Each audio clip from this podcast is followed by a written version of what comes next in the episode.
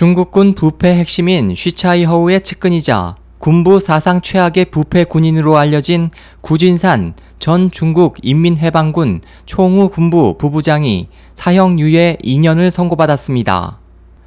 10일 관영신화통신은 이날 중국 군사법원에서 진행된 1심 재판에서 구 전 부부장의 횡령, 뇌물수수, 공금 유용, 뇌물 제공, 직권 남용 등 혐의가 인정돼 이같이 선고됐다며 법원은 그의 정치 권리를 종신 박탈하고 개인 재산을 몰수하는 한편 중장 계급도 박탈하기로 했다고 전했습니다.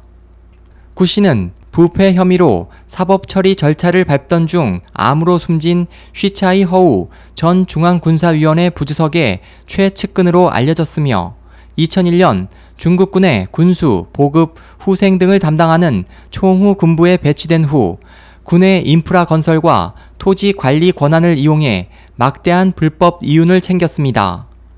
중화권 매체들은 그가 부정부패로 축적한 재산이 300억 위안, 약 5조 4천억 원에 달한다고 보도한 바 있으며 그의 고향집에서 순금, 마오쩌둥 동상과 고급 마오타이주 1만여 병 등이 발견돼 한때 사회에 큰 충격이 일기도 했습니다.